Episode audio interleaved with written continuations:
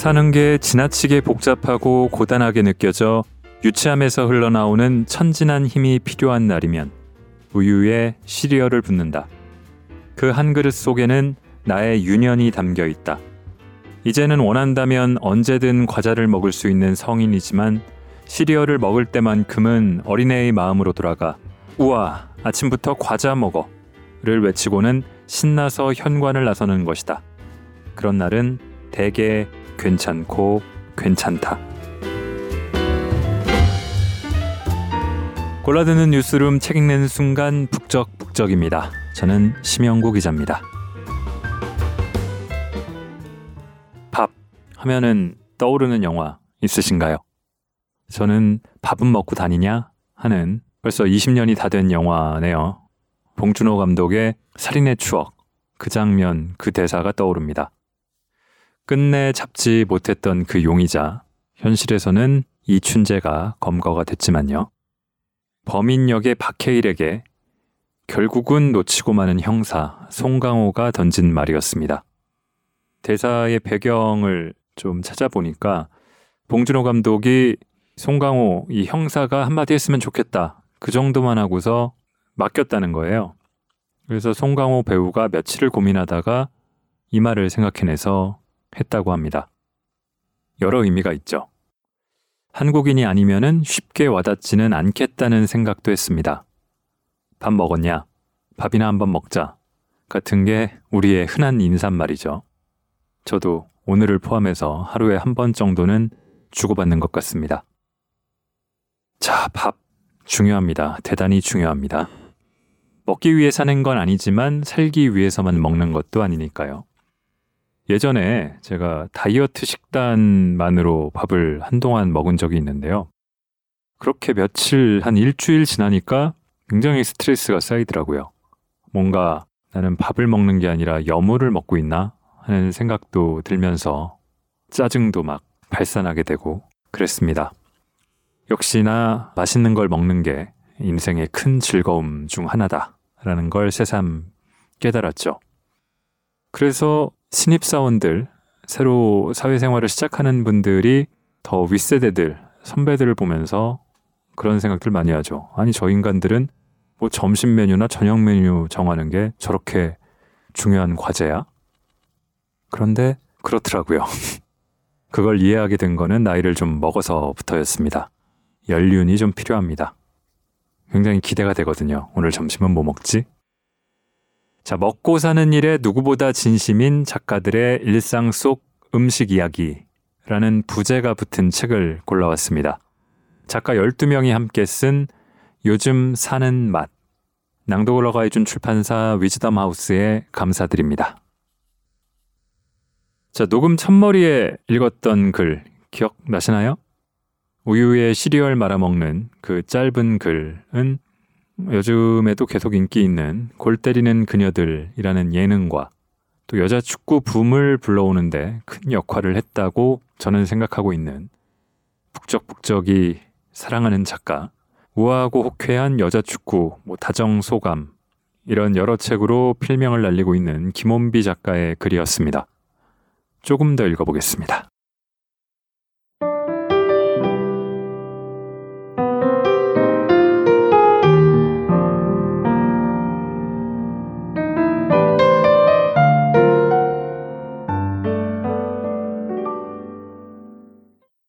어쩌면 이건 나의 soul food. 첫 만남이 유독 생생하게 기억나는 음식들이 있다. 17살쯤 연근조림을 처음 먹었을 때 그 찌그러진 수레바퀴 같은 불길한 생김새만큼이나 아삭대면서도 끈적하게 달라붙는 맛이 어쩐지 기분이 나빠 몇 번 못 씹고 뱉었다거나 지금도 연근조림을 싫어한다. 엄마가 처음으로 컵라면을 말아줬을 때 뜨거운 물을 붓기만 하면 몇 분 만에 눈앞에서 그렇게 맛있는 음식이 완성된다는 것에 경이를 느꼈다거나 지금도 컵라면의 경이에 종종 감탄한다 하는 기억들. 시리얼도 그런 강렬한 음식이었다. 초등학교에 막 입학한 무렵이었나? 광고에서나 봤던 시리얼 박스가 우유와 함께 아침 식탁에 놓여 있는 걸 봤을 때 좀처럼 믿기지 않았다. 무척 갖고 싶었지만 엄마가 사주지 않을 게 뻔해서 지레 조르지도 않던 장난감이 어느 날 짠 하고 나타난 것 같은 기분이었다. 그때 누군가 내 얼굴을 봤다면 눈이 휘둥그레져 있었다 라고 묘사했을 것이다. 두말할 것도 없이 맛있었다. 대접에 한가득 따른 우유 위에 시리얼을 부으면서부터 시작되는 3단계의 여정이 다 마음에 들었다. 우유가 살짝 묻은 바삭한 시리얼을 아그작 아그작 씹어먹는 1단계를 거쳐 우유에 푹 젖어 눅눅해진 내가 가장 좋아했던 2단계를 지나 이때부터 탕수육 부먹파의 싹이 보였다. 시리얼 종류에 따라 고소해지거나 달콤해진 우유를 꿀꺽꿀꺽 들이키는 마지막 단계까지 너무나 만족스러웠다. 무엇보다 우와 아침부터 과자 먹어 라는 느낌이 나를 신나고 들뜨게 했다. 평소에는 순순하게 허락되지 않는 과자를 허락하지 않는 장본인인 엄마 쪽에서 먼저 간식도 아니고 밥으로서의 지위를 부여해서 먹으라고 주다니 이게 무슨 일이야? 이 커다란 횡재에는 일견 수상쩍은 데가 있어서 나는 시리얼을 열렬히 좋아하는 마음을 엄마에게 들키지 않기 위해 굉장히 조심했다. 엄마가 이것이 과자라는 사실에 눈을 떠서는 안 된다. 엄연한 밥으로서 계속 바라봐야 한다. 이런 초조함이 늘 있었던 것 같다. 상대는 신경도 안 쓰는데 나 혼자 북치고 장구쳤던 그런 은밀한 두뇌 게임. 만 7세 아동으로서는 나름 고난이도였던 이 두뇌 게임은 꽤 오래 이어졌지만 지금 와서 생각해 보면 화학 첨가물이랄지 설탕 함유량이랄지 영양학적 개념이 전혀 없던 꼬맹이 눈에도 어렴풋이 보였던 것들을 엄마가 몰랐을 리 없다. 요즘에야 건강에 한결 신경을 쓴 시리얼들이 차고 넘치지만 80년대 말 당시 시중에 나오는 시리얼들을 두고 엄마가 진심으로 영양이 풍부한 건강식이라고 생각했을 것 같진 않다. 엄마도 그냥 그렇게 믿고 싶었던 게 아닐까? 야근하고 돌아온 다음 날에도 새벽같이 일어나 불 앞에서 무언가를 지지고 볶고 도마에서 무언가를 썰고 다질 필요 없이 시리얼 광고들이 속삭이는 것처럼 간단하고 건강하게 한 끼를 만들어주는 음식이라고. 적어도 우유라도 먹일 수 있으니까 좋은 게 좋은 거라고. 부디 시리얼이 늘 고단했던 엄마에게도 달콤한 아침잠 몇십 분과 잠시 트이는 숨통을 선물했기를 바란다. 엄마는 한 끼를 거저 먹고 나는 한 끼를 과자 먹고 두 사람 모두에게 이로운 아침들이었기를. 그로부터 몇 년 후 세상에 생식이라는 존재가 나타나면서 시리얼은 우리 집에서 곧바로 퇴출되었다. 이것만 봐도 엄마가 내심 시리얼을 어떻게 생각해 왔는지 알 수 있다. 생식. 물에 젖은 흙가루를 삼키는 것 같은 퍽퍽한 식감부터 마음에 안 들었던 음식. 시리얼이 갖고 있던 간편함을 그대로 지니고 있되 시리얼에 다소 부족했던 건강함은 보충된 완벽한 아침밥에 출연해 엄마는 대단히 기뻐했다. 맛없다는 것 외에는 이의를 달 여지가 없는 생식의 견고함 앞에서 나는 시리얼이 우리 집 식탁에 오를 일이 다시는 없으리라는 것을 직감했다. 우리 집뿐만이 아니었다. 작은 동네에 엄마들 네트워크란 무서워서 다른 친구들 집에서도 생식이 시리얼을 대체하는 일이 연쇄적으로 일어났다. 생식. 이 무자비한 시리얼, serial killer. 그렇게 시리얼은 갑자기 나타났다가 갑자기 사라졌다. 그래서인지 시리얼은 지금도 조금 애틋하고 각별한 음식이다. 마침 시리얼을 즐겨 먹던 시기가 유년 시절과 겹쳐서 더욱 그렇다. 마냥 유치했고 삶에 구겨진 이면 같은 걸 잘 모른 채 세상 모든 걸 총천연색으로 받아들였고 생기가 흘러넘쳐 망아지처럼 뛰어다녔던 인생에서 아주 짧았던 시절.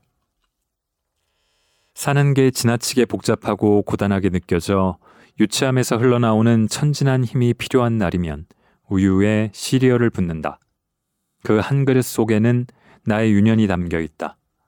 이제는 원한다면 언제든 과자를 먹을 수 있는 성인이지만 시리얼을 먹을 때만큼은 어린애의 마음으로 돌아가.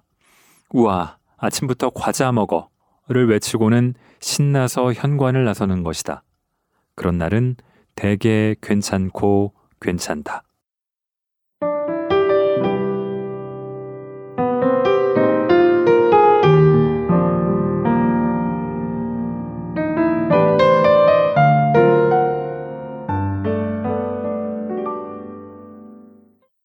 자, 북적북적에서도 몇 번 언급했던 것 같습니다만 구독자 중에서 기억하시는 분도 있겠죠. 제가 유독 음식과 여행에 관한 책을 많이 읽는다는 걸 일단 아시는 분은 아실 거고 소울푸드에 대해서도 몇 번 얘기했었죠. 저는 한때 치킨집 아들이었기 때문에 아닌 분들도 있겠지만 치킨집 아들 딸들 중에서도요. 저의 soul food는 치킨입니다. 작년 미국에 1년 있으면서는 한 번도 한국식 치킨을 먹을 기회가 없었습니다. 근데 뭐 그렇게 아주 먹고 싶고 뭐 생각나고 그러진 않더라고요. 다만 텍사스식 바베큐 식당에 갔는데 사이드 메뉴로 치킨이 있길래 시켰었거든요. 일단 그 사이즈, 양, 대륙의 가슴이 웅장해지는 넓고 큼직한 닭가슴살에 놀랐던 기억이 있습니다. 맛도 있더라고요. 한국에 돌아와서 한국식 치킨을 오랜만에 먹었더니 뭐 우선은 맛있고 그런데 너무 이런저런 치킨들이 많아졌고 비싸졌고 뭔가 이제 한국에 왔구나. 그리고 지금은 제가 치킨을 한창 먹던 1980년대, 90년대 초반이 아니라 2022년이구나. 실감하게 됐던 것 같습니다. 매일 먹진 않습니다. 그러면 소울푸드라는 오라가 손상될 것 같고 살도 찌니까요. 가끔은 저에게 상을 주고 싶을 때 아니면 너무 스트레스가 쌓였을 때 먹어야겠다 싶습니다. 김홍비 작가님도 그럴 때 시리얼을 드실까요? 다음은 역시 북적북적에서 권혜리 기자가 여러 번 읽은 바 있는 채공녀 강주룡을 쓴 박설현 작가의 요즘 사는 맛 중에서 면식의 흐름을 읽어보겠습니다.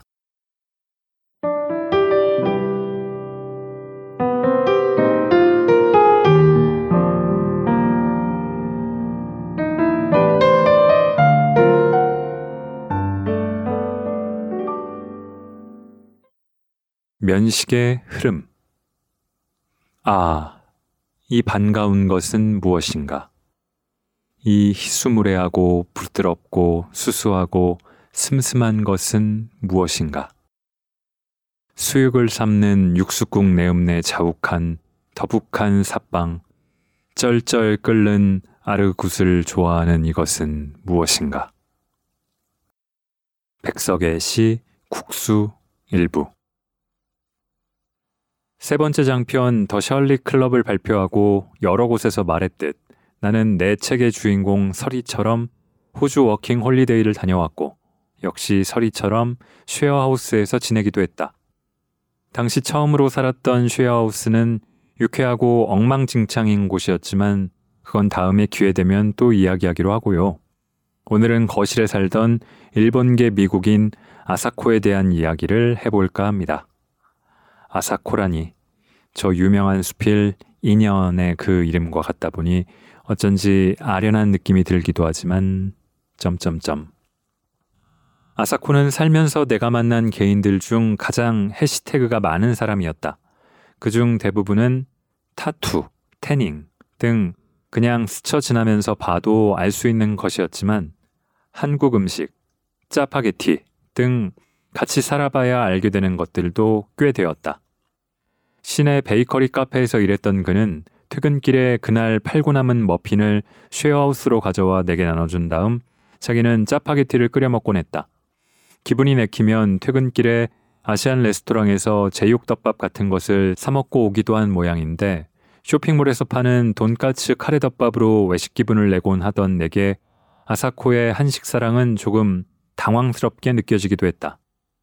아무튼 타양살이에 식료품은 저렴하지만 조리된 음식은 비싼 도시에서 만난 사이로서 늘 얻어먹기만 하는 것은 역시 염치가 없는 듯하여 하루는 날 잡아서 내가 한 상 차려주겠다고 했더니 아사코는 무척 기뻐했다. 이미 한식을 많이 먹어본 외국인을 놀라게 만들 그러나 가성비가 확실한 메뉴로 무엇이 좋을까? 고민 끝에 잔치국수와 수육을 준비했다. 고기가 익을 동안 멸치와 대파, 무, 다시마로 국물을 내고 간장으로 간을 하고 소면을 삶았다. 당시 일기에 따르면 아사코는 내게 베스트 셰프 에버라고 했고 내가 멜버른에 식당을 차린다면 단골이 되겠다고 했다. 이런 걸 또 먹으려면 이게 뭔지 알아야 하니까 음식 이름을 알려달라고 해서 잔치국수와 수육, 즉 party noodle과 water meat라고 했더니 거짓말 말라며 빵 터지기도 했다. 그것은 2014년의 일로 아마도 내가 잔치국수를 party noodle로 통역한 최초의 한국인은 아니겠지만 딱히 뭘 참고하지 않고도 부지불식간에 영어로 조크를 날리는 데에 성공했다는 것에 나는 묘한 자부심을 느끼게 되었다. 점점점. 거슬러 올라가 보면 유년기의 일요일마다 멸치 우려내는 냄새로 부엌이 요란했던 기억이 난다. 타지에서 일하느라 주말에나 겨우 집에 올 수 있었던 부친께서 국수를 특히 좋아했기 때문이다. 텔레비전을 보면 일요일엔 내가 짜파게티 요리사라고 하던데 왜 우리 집은 이런 시시하고 재미없는 음식을 먹는가? 어린 마음에 부모님을 원망하기도 했건만 그런 내가 자라서 날마다 짜파게티를 끓여 먹는 외국인에게 국수를 대접하게 되었다는 것은 뭐랄까 오래 살고 보니 복선이 회수되는 것 같은 느낌? 아무려나 국수를 시시한 음식이라 생각했던 것과는 또 별개로 부친과의 면치기 대결은 늘 흥미진진했다. 아빠는 두 젓가락이면 된다. 김이 모락모락 나는 갓 담아낸 국수를 두고 부친은 늘 그런 식으로 나와 동생을 도발했다. 부친처럼 두 젓가락 안에 한 대접을 끝장내는 노하우를 연구하느라 세 그릇이고 네 그릇이고 계속해서 면치기 연습을 하는 것이 일요일 저녁의 일상. 결국 초등학교를 졸업할 무렵에는 세 젓가락 안에 면사리 하나를 끝장내는 지경에 이르렀지만 국수를 그렇게 먹었는데 국수처럼 키가 자라지는 못했다는 것이 원통하기도 하다. 갑자기 분위기가 나의 탄생설화처럼 흘러가는 것 같아서 좀 그렇지만 내친 김에 어릴 때 얘기를 좀 더 하자면 나는 돌잡이 때 명주실과 연필을 잡았다고 한다. 오래 살라고 둔 명주실과 공부 많이 하라고 둔 연필을 잡고도 잔병치레 많고 편식이 심하고 공부보다는 공상에 더 관심이 많은 나를 양치는 매우 오랫동안 걱정하셨는데 어쩌면 나는 오래 살며 공부를 많이 하려는 게 아니라 명주실 같은 흰 소면을 연필 같은 젓가락으로 건져 먹는 국수 러버가 되려고 그 둘을 잡았는지도 모르겠다. 어릴 때 국수를 라면보다 더 많이 먹을 수 있었던 까닭은 간단히 국수나 먹자 라는 말을 정말 간단하게 생각하는 모친 덕분이기도 했는데 직접 해보니까 간단 같은 소리 하네 라는 말이 절로 나오던데 사실 국수가 간단해지는 건 말맞다나 잔치가 있을 때, 즉 많은 사람을 대접하고자 할 때부터다. 펄펄 끓는 육수손 옆에 소면 삶는 큰 냄비 하나 두고 고명을 듬뿍 준비하면 끝. 소면 말아 담고 국물 쓱 붓고 고명 착착 얹어주면 그럴싸한 한 그릇이 되니 한마을 사람들을 다 먹이기에 그보다 더 고마운 음식을 찾기도 힘들겠지. 실제로 필요한 대신 집에서 국수 끓여지는 결혼식 잔치에 가본 건 딱 한 번뿐이고 그건 정말이지 먼 옛날의 기억이지만 그때를 떠올리면 그 집 마당 수도가 커다랗고 파랗던 함지박에 소면을 헹궈 올리며 물을 튀기던 아줌마들이 생생하게 떠오른다. 언제 결혼할래? 라는 말을 국수 언제 먹여줄래? 로 대신하는 문화에 대한 이해도 반드시 이 기억과 감각을 경유한다. 이 생각은 나의 기원, 나라는 사람에 대한 나 자신의 인상 따위의 것들과 그렇게 멀지 않다. 말하자면 나는 국수를 먹기 위해 태어난 사람이니까. 이 조용한 마을과 이 마을의 의젓한 사람들과 살뜰하니 친한 것은 무엇인가? 이 그지없이 고담하고 소박한 것은 무엇인가? 백석의 시 국수의 마지막 부분.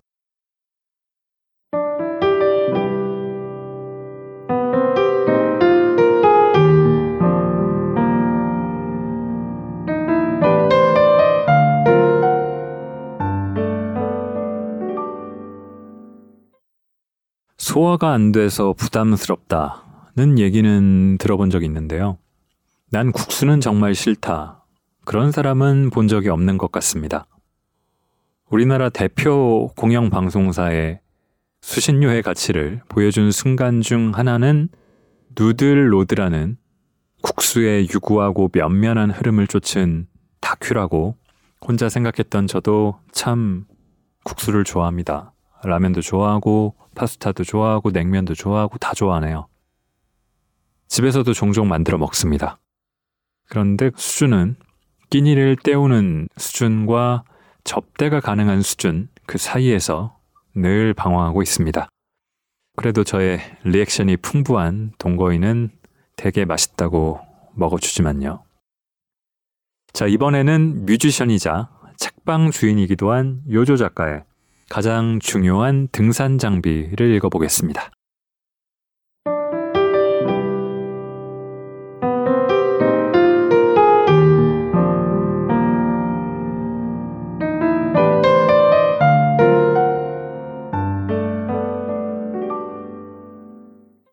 가장 중요한 등산 장비. 얼마 전 새해맞이 한라산 등반을 했다. 내가 운영하고 있는 책방의 직원들과 함께였다. 직장 생활에 애환을 토로하는 몇 가지 단골 에피소드 중 하나가 등산을 하자는 윗사람들의 제안에 질질 끌려가는 아랫사람들의 투덜거림인데 노파심에서 얘기하자면 등산을 제안한 것은 내 쪽이 결코 아니다. 물론 책방에 윗사람 아랫사람이라는 개념이 있는 것은 아니지만 말이다. 점점점. 갑자기 한라산에 가기로 했다고 통보. 다행히 백록담을 보는 코스는 아니었고 영실 탐방로를 통해 윗세오름까지 오르기로 했다. 그런 통보를 받은 나는 이래저래 준비할 것이 많았다. 전날 저녁에는 등산하면서 먹을 거리를 사기 위해 마트에 들렀다. 바나나, 초코바, 빵, 간단하게 먹기 좋은 것들을 고르고 있는데 이종수, 애인이 어디선가 컵라면을 잔뜩 들고 왔다. 거기서 컵라면을 먹게? 한라산에선 컵라면이지. 거기 뜨거운 물도 없을 텐데. 물도 우리가 챙겨가야지. 그러고는 어디선가 커다란 보온병도 찾아왔다. 4인분의 끓는 물을 가득 담아 그것을 메고 산을 오른다. 나는 결코 감당하고 싶지 않은 짐이었다. 오랜 시간을 요하는 운동을 할 때 사소한 무게가 어떻게 사소하지 않게 되는지 나는 달리기를 하며 체감했다. 특히 달리는 사람들이 스마트워치를 구입하는 까닭 중에는 핸드폰이 무겁게 느껴지기 때문인 경우가 많다. 짧지 않은 거리를 운동하면서는 핸드폰조차도 버리고 싶을 만큼 무거워지는데 하물며 그 거리를 수직적으로 오르며 몇 리터의 물이 든 병과 동행해야 한다니. 그까지 컵라면이 뭐라고. 나는 그 말을 이종수에게 했다. 꼭 거기서 컵라면을 먹어야 해? 이종수는 아무 말 없이 나를 바라봤다. 마치 철부지를 바라보는 것처럼. 그리고 더 이상의 논쟁을 원치 않는다는 듯 단호한 표정으로 덧붙였다. 너 내 친구 땡땡 알지? 등산, 캠핑, 노상하는 애. 내가 한라산에 갈 예정이라고 하니까 그 애가 가장 강조했던 게 뭔 줄 알아? 컵라면이었어. 그게 가장 중요한 등산 장비래. 네 사람의 백팩이 다 불룩했다. 다 먹을 것이었다. 문제의 보온병은 우리 중에서 가장 어리고 체력도 좋은 최호연이 자진해서 자기 가방에 넣었다. 내심 이렇게 먹을 것을 많이 챙겨서 뭐하지? 내려올 때도 고스란히 다 짐이 될 것 같아. 라고 생각했지만 그게 오산이었음을 그리 오래지 않아 알수 있었다. 뿐만 아니라 어느 순간부터 정확히 언제부터인지는 기억나지 않지만 아무튼 어느 순간부터 나는 계속 컵라면만 생각하며 산을 오르고 있다는 것을 깨달았다. 안개로 뒤덮인 공중의 비현실적 이미지도 눈이 만들어낸 나무의 절경도 정말 아름다웠지만 정말 행복했지만 그것이 컵라면을 먹고 싶은 마음을 능가하는 것은 아니었다. 어떻게 이럴 수가 있는지 나조차도 어리둥절할 지경이었다. 평소에 컵라면을 좋아하는 것도 아니면서. 눈바람을 내치며 결국 우리는 목적지인 윗세오름에 도착했다. 다 왔다. 우리 중 누군가 외쳤다. 왼쪽에 라면을 먹을 수 있는 휴게소가 나타났다. 그리고 직진 방향으로 단 몇 발자국만 더 걸으면 윗세오름 기념비가 나타날 것이었다. 우리 모두는 조금도 지체하지 않고 왼쪽으로 군더더기 없이 온몸을 틀었다. 오키타 슈이치 감독의 남극의 셰프라는 영화에도 비슷한 장면이 있다. 남극의 셰프는 눈 말고는 아무것도 보이지 않는 남극의 한 기지에서 8명의 대원들이 1년 반 동안 함께 지내는 일상을 그린 잔잔하면서도 스펙타클이 있는 영화다. 남극이라는 공간에 거의 갇혀 지내다시피 하니 그들에게는 음식이야말로 매일을 살아가는 낙이다. 여러 에피소드 중 라면에 관련한 내용이 있다. 대장이 밤마다 몰래 야식으로 먹어대는 바람에 준비한 라멘이 너무 일찍 동나고 만다. 모든 대원들은 괴로워하고 그 중에서도 라멘이 동나도록 만든 당사자인 대장이 자신의 몸은 라멘으로 이루어져 있다 라며 가장 괴로워한다. 어떻게든 남아있는 식재료를 이용해 라멘을 재현해 보기 위해 요리사는 혼신의 힘을 기울인다. 그리고 마침내 성공한 순간, 기지의 근처에서는 좀처럼 보기 드문 귀한 오로라가 나타난다. 대원들은 그 소식을 들으면서도 조금의 머뭇거림 없이 라면이 담긴 그릇을 향해 고개를 숙인다. 휴게소 안으로 들어가 앉은 우리는 각자의 컵라면을 꺼냈다. 기압이 낮아져 컵라면이 빵빵해져 있었다. 곧 컵라면을 먹을 거라는 기쁨이 우리 모두를 작은 일에도 까르르 웃음을 터뜨리는 10대처럼 만들었다. 우리는 이것 좀 봐. 너무 신기하고 귀엽다. 하면서 빵빵한 컵라면을 모아놓고 사진을 찍었다. 객관적으로 라면은 맛있지 않았다. 물은 충분히 뜨겁지 않았고 면이 익을 만큼 나의 인내심도 충분히 발휘되지 못해서 라면의 맛은 애매하게 미지근하고 부족했다. 그럼에도 그 미완의 맛을 가뿐히 뛰어넘는 새로운 맛의 차원이 있었다. 말하자면 기분이 만들어내는 맛. 그토록 원하던 라면을 먹고 있는 거라는 사실 자체가 주는 흡족의 맛. 남극의 셰프 속 요리사가 어찌저찌 만들어낸 라멘도 다들 그 맛으로 맛있게 먹었으리라. 라면을 먹는 내내 옆에 앉은 한 가족이 계속 우리 쪽을 힐끔거렸다. 드시고 싶으신 걸까? 그렇다고 먹던 것을 드릴 수도 없고. 나는 계속 후루룩거리면서 마음이 조금 복잡해졌다. 거의 다 먹어가던 찰나. 옆 가족의 남자분께서 조심스럽게 말을 걸어왔다. 저 혹시 뜨거운 물 좀 남았을까요? 그는 손에 쥐어진 일회용 커피 믹스를 슬쩍 보여주었다. 우리는 흔쾌히 남은 온수를 그의 텀블러 병에 부어주었다. 커피를 조금 나누어 주셔서 마시고 있는데 옆에서 최호연이 이렇게 다 같이 산에 오니 너무 좋다면서 앞으로 한 달에 한 번 오는 것이 어떠냐고 그야말로 부장님이 할 법한 소리를 했다. 나는 아무 반응도 하지 않았다. 며칠 동안 한라산에 다녀왔다는 사실을 주변에 열심히 말하고 다녔다.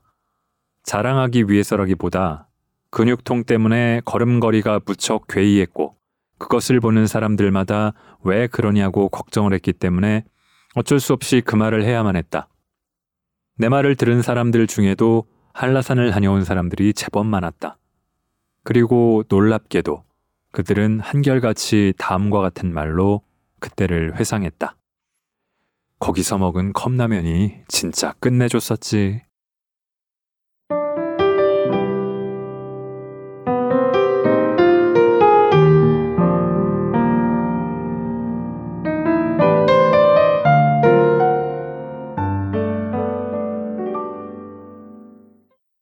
재밌죠? 저는 어디서 먹은 컵라면이 가장 맛있었을까요? 저도 그러고 보니까 한 십몇 년 전에 지리산 갔을 때 코펠 버너 가져가서 라면도 끓여 먹고 커피도 타 마셨던 거. 지리산인가 소백산인가 헷갈립니다만 참 맛있었습니다. 자, 이 책은 주간 배짱이라는 배달의 민족 뉴스레터에 연재됐던 글들, 이 요즘 사는 맛을 주제로 연재했던 작가 12명의 글을 묶은 것입니다. 많은 작가들이 글을 쓴 만큼 작가별로 개성도 강하고 또 전업 작가인 분도 있고 아닌 분도 있어서 편차가 있습니다만 골라 읽는 재미도 있을 것 같고요. 또 내가 이런 주제로 글을 쓴다면 무슨 소재로 어떻게 쓸까? 나만의 스토리. 우리 다 하루에 두세 번, 적은 분들은 한 번이기도 하겠지만 그래도 뭔가는 드시잖아요. 그렇게 살아온 세월들을 풀어내면 자기만의 스토리, 자기만의 사는 맛을 궁리하면서 듣고 읽으시면 더 재미날 것 같습니다. 자, 마지막으로 원더걸스 출신의 뮤지션 핫펠트의 뻘짓 읽으면서 이번 주 북적북적 마무리하겠습니다. 뻘짓 횟수와 빈도가 점점 줄고 있어서 이런 게 나이가 드는 건가 싶기도 하지만 뻘짓의 정신은 영원히 사랑하고 싶습니다. 들어주신 모든 분들 감사합니다.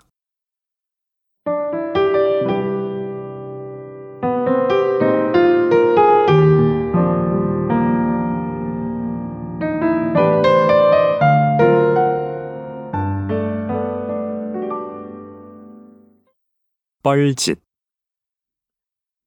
친구와 충남 태안으로 놀러 갔을 때의 일이다. 그의 여름은 싱글 발매 및 활동으로 제대로 된 여름 휴가를 갖지 못했던 터에 내일 모레 당장 태안으로 여행을 가자는 친구의 말에 덥석 콜을 외쳤다. 본인이 짐이 많으니 최대한 가볍게 오라는 친구의 말도 어딘가 설레었다. 한두 벌의 옷만 챙겨 훌쩍 떠나는 자유로운 여행. 이거야말로 ENTP가 바라는 진정한 의미의 여행이었다. 풀빌라, 바비큐, 석양이 지는 바다. 생각만 해도 스트레스가 풀리는 조합이다. 원체 늦게 잠드는 편이지만 떠나기 전날 밤은 평소보다 더 잠이 안 왔다. 1박이니까 옷은 한 벌만 챙기고 추울지도 모르니까 겉옷 하나 챙기고 해루질 한다고 했든가? 바닷가 간다고 했으니 슬리퍼 하나 챙기고 수영복은 뭘 입을지 모르겠으니 세 벌 챙기자. 룰루랄라 10분 만에 짐을 대략 챙긴 후 잠자리에 누워 오전 5시 30분 알람을 맞췄다. 6시까지 데리러 온다고 했으니까 대충 씻고 나가면 되겠지? 근데 우리 왜 이렇게 일찍 출발하지? 태안 가깝지 않나? 지도 어플을 켜서 태안을 검색했다. 1시간 58분. 어랏? 태안 안면도 쪽 아닌가? 맞다. 태안 바로 밑이 안면도다. 다만 내가 안면도랑 대부도를 헷갈렸을 뿐이다. 나는 태안이 1시간 정도면 충분히 가는 서울 근교라는 용감무쌍한 생각을 했기에 흔쾌히 코를 외친 것이었다. 서핑하러 양양은 쉽게 가는 사람이지만 처음 가는 태안은 어쩐지 멀게 느껴졌다. 운전을 안 하면 멀미를 심하게 하는 체질이기도 하고 인천만 가도 충분히 멋진 바다를 볼 수 있지 않나. 점점점. 5시쯤 겨우 잠이 들어 1시간을 자고 3시간 반이 걸려 태안에 도착한 나는 얼굴이 노랗게 떴다. 어제 먹은 게 당장이라도 목구멍 밖으로 튀어나올 것 같았다. 태안에 가면 꼭 먹어야 한다는 개국지와 게장 정식을 먹고 나니 속이 확 풀렸지만 벌써 졸리고 피곤해서 아무데나 드러누워 좀 자고 싶은 심정이었다. 하지만 숙소에 입실 가능한 3시까지는 4시간이 남았고 친구는 해루질을 하기 위해서 장화까지 챙겨왔다. 해루질. 그 이름도 낯선 것이 무엇인가 하니 물 빠진 바다 갯벌에서 어패류를 채취하는 행위라 한다. 어릴 때 어렴풋이 해봤던 것 같기도 하고 아닌 듯도 했다. 근처 마트에서 장화, 호미, 바구니 등을 빌려나간 바닷가엔 이미 수많은 사람들이 해루질을 즐기고 있었다. 그래, 해보자. 둘러보아 숨구멍처럼 보이는 게 있으면 쓱쓱 파보라고 했다. 음, 온 사방이 구멍이다. 이건가? 아무것도 없네. 음, 이건가? 이 물컹한 건 뭐지? 뭔가 신기한 게 있어 파내어 물어보니 해파리 혹은 말미잘이라고 했다. 이름은 엄청나게 익숙한데 비주얼은 어째 그렇지가 않다. 이것도 먹는 거냐고 물어보니 아니란다. 해삼, 멍게, 말미잘 다 먹는 거 아니었던가? 글쓰며 찾아보니 먹는 거 맞는 것 같다. 아무튼 우리가 캐야 하는 건 조개류, 낙지 같은 것이라고 했다. 뭔가 꿈틀대서 보면 갯지렁이었고 조개 껍질이 보이면 말 그대로 반쪽짜리 껍질이었다. 친구가 말했다. 이거 진짜 뻘짓이네. 그랬다. 이거 진짜 뻘짓이었다. 뻘짓하고 있네 라든가 뻘짓 좀 하지 말고 등의 표현을 수없이 듣고 쓰며 자랐음에도 뻘짓이 진정 무얼 뜻하는지 고민해 본 적이 없었다. 뻘에서 뭔가 언제 나올지 모르는 채 하염없이 호미질 혹은 삽질을 하는 모습을 우리 선조들은 뻘짓이라 칭하고 비웃었던 것이다. 라고 당시엔 생각했었는데 검색해보니 전혀 상관이 없다고 한다. 정말 이거 여간 힘든 게 아니었다. 팔도 아프고 허리도 아프고 여기저기 파봐도 도통 뭐가 나오질 않으니 힘도 안 나고 뭐랄까 가성비가 떨어지는 행위였다. 금속 탐지기나 수맥 탐지기처럼 뭘 감지하고 쫓고 이런 게 아니라 맨 땅에 헤딩하는 기분. 아니, 그냥 조개 사 먹으면 안 되는 건가? 하는 생각이 스멀스멀 자라나는 것이다. 이 많은 사람들은 도대체 어떻게 하고 있는 거야? 지칠 대로 지친 나는 호미를 내려놓고 주변 사람들 구경을 하기 시작했다. 가장 관찰하기 쉬웠던 건 혼자서 해루질을 하고 있는 10살 정도 되어 보이는 꼬마였다. 양손에 작은 삽을 들고 섬세하게 들어 올렸다. 때때로 소금을 뿌리고 다시 조심스럽게 삽질, 또 삽질. 앉은 자리에서 한참을 집중하는 모습이 제법 고수였다. 10분여를 지켜보니 꼬마는 조개 서너 개를 자연스레 건져 올렸고 그 친구는 호들갑을 떨며 기뻐하지도 않고 나였으면 분명 그랬을 거다. 묵묵히 다른 자리를 찾아갔다. 나중에 큰일을 할 친구라는 생각마저 들 정도로 멋진 뒷모습이었다. 다음으로 지켜본 건 젊은 남녀 서너 명으로 이뤄진 팀이었다. 환호성이 자꾸 터져서 슬쩍 쳐다보게 되었는데 다들 굉장히 신나 보였다. 누가 상을 주는 것도 아닌데 마치 오늘 여기 모인 사람들 중에 가장 많은 조개를 캐 가겠다는 열정 같은 게 느껴졌다. 이미 한가득 찬 바구니 그리고 산처럼 쌓인 흙이 옆에 보였다. 한번 파기 시작하면 나올 때까지 파는 것 같았다. 누구 하나 지친 기색 없이 즐거워 보였다. 저들은 참 젊구나. 부러워하며 고개를 돌린 곳엔 지긋하신 어르신들이 계셨다. 가슴까지 올라오는 점프슈트 같은 장화에 미니 의자, 양손에 고무장갑을 끼고 넓은 반경을 지도를 그리듯 차근차근 정복 중이셨다. 공부든 뭐든 엉덩이 힘으로 하는 거라고 했던가 돌아다니며 쪼그려 앉았다 섰다를 반복하며 힘들다, 지친다, 투덜댄 나 자신이 한심하게 느껴졌다. 내가 사람 구경하며 허송세월을 하는 동안 친구는 벌써 몇 개의 조개를 캤다. 백합이라고 했다. 바구니에 담긴 서너 개의 조개가 마치 다이아몬드처럼 귀하게 느껴졌다. 나도 한 개의 조개라도 내 손으로 캐보고 싶어졌다. 방법을 모를 땐 그냥 한 곳을 계속 파는 거다. 한 우물을 파라는 속담도 있으니까. 파고, 파고, 또 파다 보니 호미에 턱 걸리는 게 있었다. 백합이었다. 환호성이 절로 나왔다. 나도 아까 그 꼬마처럼 멋지고 싶었지만 그럴 수 없었다. 나에게는 너무나 소중한 첫 수확이었다. 그렇게 우리는 대략 20개 정도의 조개를 모아 숙소로 돌아갔다. 친구가 준비한 고기와 각종 해산물로 바비큐를 해먹고 수영장에서 마음껏 놀고 다시 바다로 나가 석양을 바라보았다. 출출해진 새벽엔 해감한 조개로 라면을 끓여 먹었다. 더할 나위 없이 완벽한 휴가였다. 우리는 살면서 참 많은 뻘짓을 한다. 결과가 나오지 않는 노력은 쉽게 뻘짓으로 치부되기도 한다. 하지만 뻘짓 없는 세상은 너무 지루하지 않을까? 즐겁다면 그것만으로도 충분한 가치가 있다. 예측할 수 없는 것들로 가득한 세상에서 내 뻘짓이 뭘 캐낼지 역시 알 수 없는 일이다. 갑자기 하고 싶은 뻘짓이 많아졌다.